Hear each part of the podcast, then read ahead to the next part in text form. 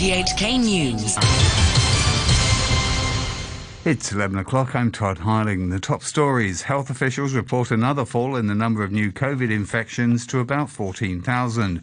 The chief executive says she has no immediate plan to force elderly people to get vaccinated, and a leading microbiologist urges caution over the government's mass testing proposal.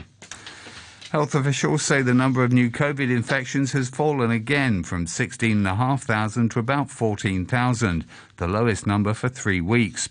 Authorities said there were another two hundred forty-six COVID-related deaths. Meanwhile, Chief Executive Carrie Lam says she doesn't plan to make COVID vaccinations mandatory for the elderly, and acknowledged it's a huge challenge to get some two hundred eighty thousand unjabbed elderly people inoculated. Speaking at her daily COVID briefing, Missus Lam said the authorities are making an all-out effort to vaccinate senior citizens, adding that the success of these efforts would affect COVID restrictions going forward. The C E said she expects to give an interim review of social distancing measures tomorrow and explain how restrictions can be relaxed in phases. She spoke through an interpreter. The COVID situation is still severe, although we have hit the peak, apparently, and there is um, a downward trend. However, from the sewage surveillance, we can see that um, there can be a possibility of a rebound. If you look at the mobility uh, numbers on the basis of the Octopus card, there is an increase uh, in the uh, mobility. So I think we have to have regard to the development of uh, the pandemic uh, when we consider all these uh, social distancing measures. The government says people will be required to get their COVID booster shot a month earlier, by May the thirty-first, if they want to enter premises covered by the vaccine pass. Timmy Song reports. Health officials say the deadline will be moved forward because people have been actively getting jabbed, and there are enough vaccines to inoculate every eligible resident by May the thirty-first. Officials said people who aren't recovering from COVID will also be required to get their third shot within six months after receiving their second jab, instead of the previous nine months. They also said they are working on creating a Q R code for people who have recovered from the coronavirus, and is expected to be launched in May. Leading microbiologist Yuen Kwok-yung says the government needs to think carefully before going ahead with its plan to test everyone in Hong Kong for COVID nineteen. He warned it could be a waste of money and disappoint many people if the number of cases rebound after mass testing. He said such an exercise is bound to overlook some infections, and there could still be another major outbreak if there are super-spreading events. The University of Hong Kong professor was speaking to reporters after attending a radio programme. You can achieve uh, a low level, but it is highly unlikely that it would disappear because the virus will mutate and change its surface protein so that your neutralizing antibody is not able to neutralize it. And in a way, the Omicron virus being so mild for those who are fully vaccinated, they actually serve as a booster intranasal spray vaccine in a way uh, to boost your immunity. Uh, and, and that is what is going to happen. And I think that is a reality that we all have to accept. Labour and Welfare Secretary Law Chik Kwong says the design of the upcoming round of the Employment Support Scheme, or E S S, is different from the previous round two years ago. Natalie Ching has more. In a television programme, Law Chik Kwong said the scheme in twenty twenty was designed to support enterprises during the peak of the second wave. He explains the latest round of the E S S, to be rolled out after the peak of fifth wave, aims to help businesses rebound when less COVID infections are expected for the period between May and July, and could help firms employ more workers. Mister Law says he's optimistic about the jobless rate, saying he doesn't expect it to climb above the peak of seven point two percent two years ago, though he expects unemployment figures from January to March to rise. To the weather forecast, it'll be mainly cloudy, foggy in the morning and again at night time, but there will be some sunny intervals as well as one or two showers later. Temperatures in the region of twenty to twenty-five degrees. Winds will be moderate to fresh easterlies. The outlook, occasional showers in the next few days, foggy on Tuesday, and it'll be rather warm. Showers will be more frequent at times from then until Wednesday, with isolated thunderstorms, becoming appreciably cooler on Wednesday, and it'll be windy in the latter part of this week. Currently, the observatory, the temperature is twenty-one degrees Celsius, the relative humidity now at eighty-eight percent. You're listening to R T H K. The time's exactly five minutes past eleven. Turning overseas, officials in Ukraine say an art school in the besieged city of Mariupol has been hit by Russian missiles. There's been no independent confirmation of the attack, but Mariupol Council said four hundred people had been sheltering in the building. They did not know how many had been killed. The Ukrainian President Volodymyr Zelenskyy has described the Russian, Russian siege as terror that will be remembered for centuries. Joe English from UNICEF says the situation in Mariupol has become unbearable. This is medieval. We have to find a way of accessing these people. We need the bombs to stop falling and the bullets to stop flying so that not only can humanitarian organisations get in, but vulnerable children, vulnerable families can get out. You know, we're ready to go. When when we have that safe access, we, the U N, you know, we have convoys. UNICEF has eighty-five trucks in transit at the moment, more than eight hundred fifty tons of supplies. Around three hundred thousand civilians are trapped inside Mariupol, a city largely destroyed by Russian bombardment. People who've managed to escape have described horrendous conditions. Bodies are laying unburied and food is running out. The Ukrainian President Volodymyr Zelenskyy accused the Kremlin of committing a war crime. The blockade of Mariupol will go down in history as a war crime. What the occupiers did to this peaceful city is a terror that will be remembered for centuries to come. The more Russia uses terror against Ukraine, the worse the consequences will be for it. And in other news, at least six people have been killed in Belgium when a car drove into a crowd of carnival goers earlier today. Police have described what took place as an accident. Several people were seriously injured. The driver has been detained. The B B C's Jessica Parker reports from Brussels. A spokesperson for the local police said a car hit the group before trying to carry on, but that it was quickly stopped by officers. They added that the driver, as well as others in the vehicle, had been detained. The B B C's been told that rumours the car was being chased by police prior to the collision were false. It's thought the crowds were gathered at around five a m for a traditional early morning parade. Belgium's King Philippe and the country's Prime Minister Alexander de Croo are expected to visit the scene today. Descendants of South Africa's earliest inhabitants have welcomed a court ruling halting the construction of the tech giant Amazon's New Africa headquarters on land they consider sacred. Here's the B B C's Mary Harper.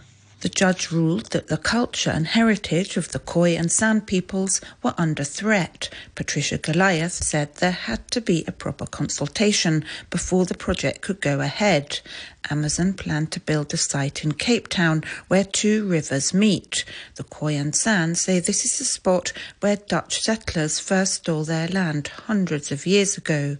A community leader said the area should be designated a World Heritage Site, not a tech giant headquarters built with one hundred fifty thousand tons of concrete.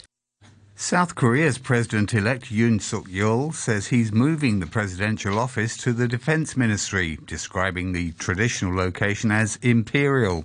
Mister Yoon promised on the cam- campaign trail to hand the imposing Blue House back to the people. But critics say his decision may be due to superstition.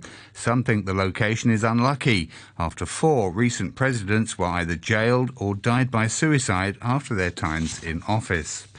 To sport, and in local horse racing, Romantic Warrior has won this year's Hong Kong Derby.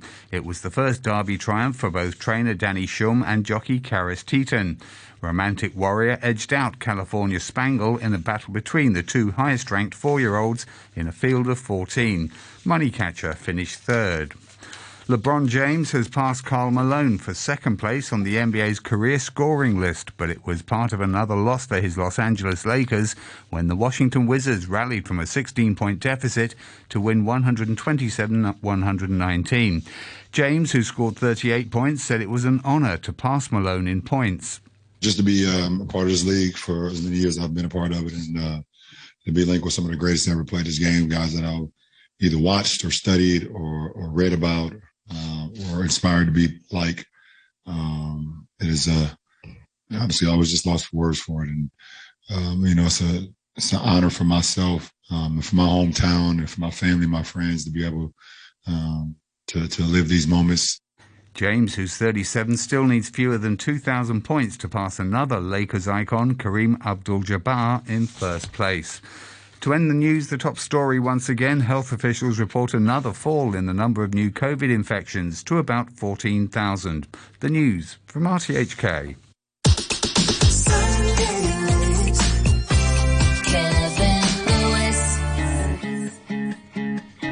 Thanks to Todd Harding in our newsroom. He'll be back with more headlines at midnight. And hour two of Sunday Late. I met a guy at the club.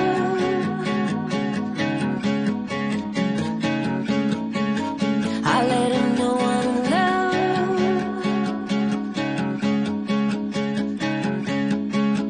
I met a girl at the bar.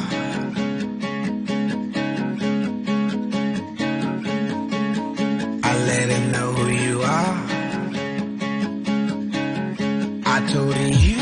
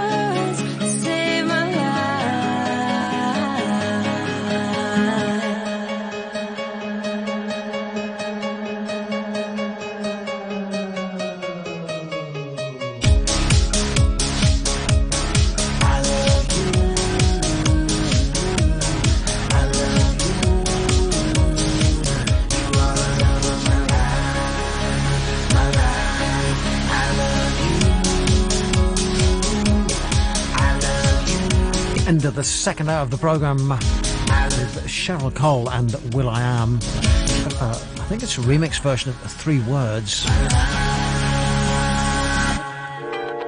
you want to follow the show, you can do that on your Facebook.